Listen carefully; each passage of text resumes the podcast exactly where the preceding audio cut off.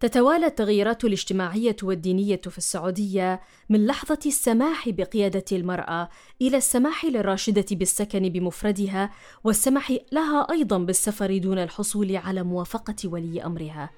تقليص لصلاحيات شرطة الأمر بالمعروف والنهي عن المنكر ورفع الحظر عن دور السينما. كل ذلك يجعلنا نتساءل عن أسباب هذا التحول، عن حجمه وتأثيره. هل نحن أمام سعودية جديدة؟ هل انتهى زمن السعودية السلفية كما يقول البعض؟ أي سعودية نحن نشهد؟ أسئلة نضعها على طاولة ضيفنا في بودكاست ديوان لهذا اليوم معي الكاتب السعودي والناشط الأستاذ إبراهيم المنيف. أهلا بك أستاذ إبراهيم. حياك الله. لماذا تخوض المملكة العربية السعودية معركة الإصلاح الديني الآن؟ اولا بسم الله الرحمن الرحيم. كلمة إصلاح ديني احس انها كلمة كبيرة شوي. ممكن تكون إصلاح الخطاب الديني. يعني أنا أشوف إصلاح الدين لا الدين أعتقد إنه هو بحد ذاته إصلاح. لأنه ما عاد ما عاد يتوائم ولا يتواكب مع اللي يصير في العالم كله. لو إحنا قسنا اللي مرت فيه السعودية 40 سنة الماضية مقارنة بالدول المتقدمة كان الخطاب معاكس تماما يرجعها دائما للخلف. كل ما حاول تتقدم يكون الخطاب لا يعني الخطاب هو اللي واقف مقاوم لهذا التقدم اللي تشهده السعودية. لذلك إصلاح الخطاب كان لابد منه. أستاذ إبراهيم هو إصلاح خطاب أم إصلاح نهج؟ خصوصا إنه هناك الحديث أكثر عن أيضا تغييرات قد تطال المناهج الدراسية وبالتالي نحن لا نتحدث فقط عن خطاب وإنما عن نهج أيضا. الخطاب لابد طبعا ما مو عن الهوى الخطاب عن النهج. أي خطاب لابد يكون له يكون له نهج. الخطاب بحالة ما مو المشكلة فيه. المشكلة وش يحتوي وش يحتوي الخطاب هذا يعني؟ الخطاب كان مثل ما قلت إنه كان يعني ما يتواكب ولا يتوائم مع مع المعطيات اللي العالم يسير عليها الآن. لذلك آه، كان لابد من إصلاح هذا الخطاب. وحنا شفنا كيف التأثير الإيجابي اللي حدث من بعد ما الدولة قررت عمليا وفعليا أنها تواجه وتغير هذا الخطاب. نشوف كيف حتى إقبال المجتمع على هذا التغيير الإيجابي. حتى لو كانت هناك أصوات رافضة لكنها على الواقع مؤيدة. نعرف أشخاص كثير رافضين هذا التغيير آه، قولا لكن عملا قاعد يمارس هذا أو قاعد يتنعم بالإيجابيات اللي آه، أحدثها تغيير الخطاب. هل هناك قوى معاكسة لهذا التغيير أو تريد وضع كوابح في داخل المملكة العربية السعودية للحيلولة دون حدوث هذا التغيير وهل آه، لهم حضور حقيقة؟ شوفي يعني إحنا لو بنكذب على أنفسنا لو قلنا أي أي واحد عاش في السعودية ال 40 سنة الماضية ما يكون عنده كوابح لأنك أنت ربيت على شيء و... و... واعتقدت في يوم من الأيام إن هذا هو النهج اللي المفروض تسلك فيه حياتك واللي المفروض إنك انت أو بعض الناس يعتبرونه هو هو مثلا النهج الحقيقي للدين. ف أحيانا يكون الكبح عن يعني بشكل لا إرادي يعني. ف آه، أما وجود ناس يعني آه، قوة إنها تبغى تكبح هذا الشيء لابد من وجود هذا الشيء ولو بشكل غير يعني علني لأنه في ناس مستفيدين من من الحقبة اللي راحت. إحنا نسميها حقبة الصحوه في ناس استفادوا من هذا الشيء. يعني في ناس استغلوه من نواحي عديدة من ناحية سواء طالبي الشهرة أو طالبي المال أو طالبي السلطة أو أو إلى آخره. حرس الفكر القديم قد ما يقدرون يحاولون إنهم يكافحون ويكبحون جماح الفكر الجديد أو الرؤية الجديدة للمملكة العربيه السعودية. وبعضهم أو بعض الرموز الحقبة الماضية يعني ممكن نسميهم رموز الصحوة وقعوا في حرج مع التوجه الجديد للدولة. آه، يعني بعضهم آه، اعتذر عن 40 سنة ماضية بعد ما كان هو متنعم فيها ومتلذذ فيها يعني. وبعضهم آه، يعني غير جلده تماما. الآن اللي هي رؤية رؤية شابة الرؤيه الشابة يعني اللي اللي قاومها واللي كافحها يعني ممكن أعتبرها فكر يعني آه، ممكن نقول يعني كيف ما أدري كيف أسميها لكن يعني فكر ممكن يكون آه، عجوز مثلا ما يعني آه، خلاص ما يقدر يعني يقاوم هذه طموح الشباب ورؤية الشباب والشباب الآن صار منفتح على العالم يعني. ف فأعتقد إنه صعب مكافحة هذا الشيء، خاصة إنها ولله الحمد تحظى بتأييد حكومي قوي. طيب الكثير من الخطوات اتخذت تحديدا يعني في مجال المرأة وهذا كان لافت في المملكة العربية السعودية سوى سماح بقيادة المرأة أو تقليص صلاحيات شرطة الأمر بالمعروف والنهي عن المنكر أو فتح المجال بشكل أكبر للترفيه وتوسيع قاعدة الحريات الاجتماعية. ولكن ما برأيك ما هو حدود هذا الإصلاح الاجتماعي أو إصلاح الخطاب كما أنت ذكرت؟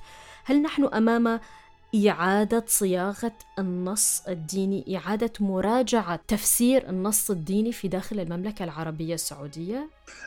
لابد نفهم شغلة مرة مهمة ولابد, ولابد كل, كل إنسان يستوعبها المرأة ترى أن الحديث فيها مجرد تسليط أضواء أو آه، ضغوط أو أو يعني يعطونك أنواع المبررات لكن لابد تستوعب شغلة واحدة الذكور والإناث هم محركين أي مجتمع أو محركين الوجود الحياة البشرية. لما أنت تعطل المرأة آه، فأنت قاعد تعطل محرك أساسي كأنك تمشي أنا سميتها في كتابي آه، آه، نقصة عقل ودين إنه المجتمع اللي يعطل المرأة هو مجتمع أعرج. كل مجتمع يسير على محركين أساسيين النساء والرجال. فلما تعطل أحد أو تعطل طبعا المحركين اساسيا طبعا لما تعطل أحد المحركات مهما وصلت من تطور تظل مجتمع أعرج، مجتمع متخلف. لو قلنا إحنا قصة بسيطة، الأولمبياد الآن نشوفها في طوكيو آه، لو قلنا إن في شخص أعرج بيتسابق مع مثلا أربع أو خمس متسابقين أصحاء بديهيا بنعرف إن الاصحاء هم اللي راح ينتصرون، ليش؟ لأنه المقومات جميع المقومات لديهم يعني. كذلك مع المجتمعات. فأنت لما تعطل المرأة فأنت قاعد تعطل المجتمع. رأينا إحنا الآن في الفترة الماضية لما تم لما تم تمكين المرأة. سؤالي. هل نحن أمام إعادة تفسير الدين في المملكة العربية السعودية؟ نحن الآن في عام 2021 فمستحيل نحن مثلا إن نشوف إن التفاسير السابقة أو اللي قبل ألف سنة تتناسب مع الوضع الحالي. هذا ما يع... هذا ما يخلينا نقول والله التفاسير السابقة كانت غلط. ممكن تتناسب مع عصرهم في وقتهم والظروف اللي قاعد كانوا يعيشونها لكن في العصر الحالي لا. فالقراءة المعاصرة طبعا اللي تصدرها الآن أستاذي الله يرحمه محمد شحرور آه هو أول من تصدر لها ودخل في هذا المجال عبر القراءه المعاصره للقران الكريم لأن القرآن تفسير الآن يختلف عن قبل 100 سنة وقبل 1000 سنة وراح يختلف عن بعد 100 سنة وبعد 200 سنة لأنه كل سنة لها قراءتها الخاصة بها. فالقراءة المعاصرة الآن والتغيير الجديد اللي عنه الآن لابد منه لابد منه. أو راح نقع في اضطراب إحنا مرة كبير. هل هذا التحول في السعودية حقيقي وجذري أم هو شكلي ويراد منه التسويق للمملكة العربية السعودية كما يقول البعض؟ لا هو تحويل آه، تحول جذري وواقع ملموس ومشاهد. وأنا أنا اتكلم عن حال عن وضعي أنا قبل خمس سنوات. أشتغل في شركة واحدة. كان في قسم خاص بالنساء. صارت المرأة عندها تشارك في العمل تشارك وتطلع ومحاضرات وندوات. في السابق ما كان هذا في ما كان هذا موجود. هذا بس أتكلم عن واقعي أنا البسيط. هناك العديد من الكتاب والصحفيين عبروا عن آراء جريئة جدا آه، باتجاه إعادة تفسير الدين بما يتناسب مع العصر. ما هي الهوية الإسلامية التي تريدها المملكة العربية السعودية؟ ماذا نتحدث عن الوسطية؟ لدينا نموذج ماليزي، لدينا نموذج تركي. هل نحن أمام نموذج جديد اسمه النموذج السعودي؟ قصة الشافعي. دين الله عز وجل شو يقول؟ خذ العفو وأمر بالعرف وأعرض عن الجاهلين. الدين ما أهمل. الله عز وجل ما أهمل العرف. فإحنا لما نقول نموذج تبغى تقلد النموذج التركي؟ لا النموذج التركي يناسبهم. النموذج الماليزي يناسبهم لكن النموذج السعودي أهم شيء. لو أنا بعطيك بعطيك الآن يعني زي الاختبار البسيط اللي تحلينه. هل لما أروح تركيا أو أروح ماليزيا أو أروح أي دولة إسلامية بيختلفون في مواقيت الصلاة؟ إن في صلاه ظهر صلاه عشاء وصلاه مغرب كل تلقى تلقاهم كلهم يصلون ظهر وعصر ومغرب وعشاء. كلهم يصومون رمضان كلهم. فالثوابت موجودة. ما تتغير. لكن وش اللي يتغير؟ النموذج؟ النموذج يتغير هل يتغير المجتمع نفسه. هل يعني هل ثقافه ثقافة المجتمع تتقبل هذا الشيء أو ما تتقبله؟ مثلا أعطيك مثال. عندنا في السعودية مثلا غطاء الوجه. كمثال يعني. الغطاء الوجه هو مثل ما قالوا كثير من المشايخ مؤخرا طبعا إنه كان آه، هو صناعة فقهية. هو يعني يعني هل مثلا في تركيا المحجبات أكثر من المنقبات؟ في في ماليزيا المحجبات وأكثر من المنقبات وأكثر دول العالم، الدول الوحيدة اللي هو دول الخليج اللي عندهم النقابات أكثر من من الحجابات، هذا وش يدل عليه؟ يدل إنه في عرف. هو اللي قاعد يتحكم في موضوع النقاب، هذا كمثال فقط كمثال، العرف هو اللي يتحكم. لكن أعطيك قصة صارت في السعودية قبل تقريبا 30 سنة. في طبعا ما راح أذكر أسماء لكن في أحد المشايخ المعتبرين رحمه الله قالوا لهم آه، أفتى إنه يجوز كشف الوجه وكذا. فتعرض لضغط اجتماعي إنه كيف تسمح بهذا الشيء؟ وبذكر اسم واحد منهم اللي هو الألباني. الألباني قال في كشف الوجه يعني ما في مشكلة ويجوز. فتعرض لضغوط ومع ذلك صار في ضغط مجتمعي إنه لا المرأة تغطي وجهها.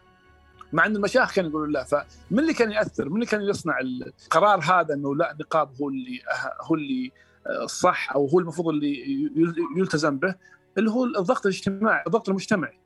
فالعرف هو اللي قاعد يتحكم. إحنا نقول نموذج تركي نموذج سعودي نموذج لا إحنا يعني إحنا بالنهاية شعب لنا عادات وتقاليد مختلفة عن البقية. مثل الآن لو نروح أمريكا ولا أمريكا ما راح أعطيها مثال. أمريكا مالتي كلتشر يعني ما ثقافات متعددة لكن مثلا لم فرنسا أو لم إيطاليا تلقى لهم ثقافات خاصة فيهم. لكن مع أنهم كلهم مسيحيين لكن لهم ثقافة خاصة فيهم. لما نقول لما إحنا نقول نموذج تركي ونموذج ماليزي إحنا نتكلم عن ثقافة ما نتكلم عن دين. عن ثقافة فقط. وش وش اللي آه، وطبعا نعرف إن في أشياء كثيرة مزجت فيها العادات والتقاليد مع الدين لكن نظل إحنا نقول لما نقول نموذج هو غالبا راح يكون عرف أكثر من كونه دين. برأيك ما التأثير الذي سيحدثه هذا التغيير على مستوى المنطقة؟ والتأثير في حضور الإسلام السياسي أيضا على مستوى المنطقة سواء في الخليج أو بشكل عام في الإقليم. هل سيكون هناك تأثير أم هذا التغيير هو تغيير داخلي في السعودية؟ لا طبعا راح يكون تغيير تغيير شامل. يعني إحنا في فترة الصحوة كان عندنا الإقصائية كان في إقصاء للآخر ما نتقبل الآخر. كان في محاولات من بعض رموز الصحوة إنه خلق فتنة مثلا بين إحنا نعرف السعودية في سنه وشيعه شئنا أم أبينا شيعي مكون من أساسي مكونات الشعب السعودي. فهذا أخي وشريكي في الوطن ومواطن مثلي مثله. أول كان في إقصائية من لو رجعنا إحنا ليش. ليش نكذب الوقائع؟ لما كان في السابق كان في إقصائية للآخر ومن الطرفين مو من طرف من طرف السنة مثلا لا من طرف الشيعة من طرف السني. لكن الآن تغير وبعطيك بعطيك قصة صارت ظريفة جدا قبل فترة الحمد لله ظريفة و... ويعني أثرها كان مرة مرة قوي ولها صدى لها صدى مرة كبير على مستوى الدول المجاورة. آه، في مشروع نيوم كان محمد بن سلمان الله يطول بعمره يسير وبجانبه رئيس تنفيذي شركة نيوم. اسمه نظمي النصر ويرأس أكبر شركة آه، في أو يعني أكبر شركة في السعودية الآن. ف أتكلم عن المستوى الجديد طبعا من ناحية الشركات. ف كيف اعطوا أعطوا الشخص من مذهب شيعي هذه الصلاحيات إلا أنه يعتبره واحد من الوطن عكس إحنا في الدول المجاورة بدون ذكر أسماء نشوف كيف الإقصائيات نشوف كيف التناحر بينهم. فهذا هذا غير فك... التغيير اللي قاعد يصير في السعودية تغيير جدا عظيم. الآن صرنا نتعامل على حسب الكفاءات والقدرات والامتيازات بغض النظر عن مرجعك وفكرك وانتمائك. أنت بالنهاية إنسان سعودي فاثبت جدارتك تاخذها بغض النظر عن مرجعيتك وش فهذه هذا هذا بس مثال بسيط يعني. آه عموما هي آه تغييرات سعودية على المستوى الاجتماعي والديني المحلي. آه، سلطنا عليها الضوء بعين من الداخل معك أستاذ إبراهيم المنيف وأنت كاتب سعودي. شكرا لك على مشاركتك معنا في بودكاست ديوان معي. أنا وفاء العام في الإعداد والتقديم ومع الزميل فتحي أحمد في الإخراج والتنفيذ الصوتي. وشكر لكل من استمع آه، إلينا وإلى لقاء قريب.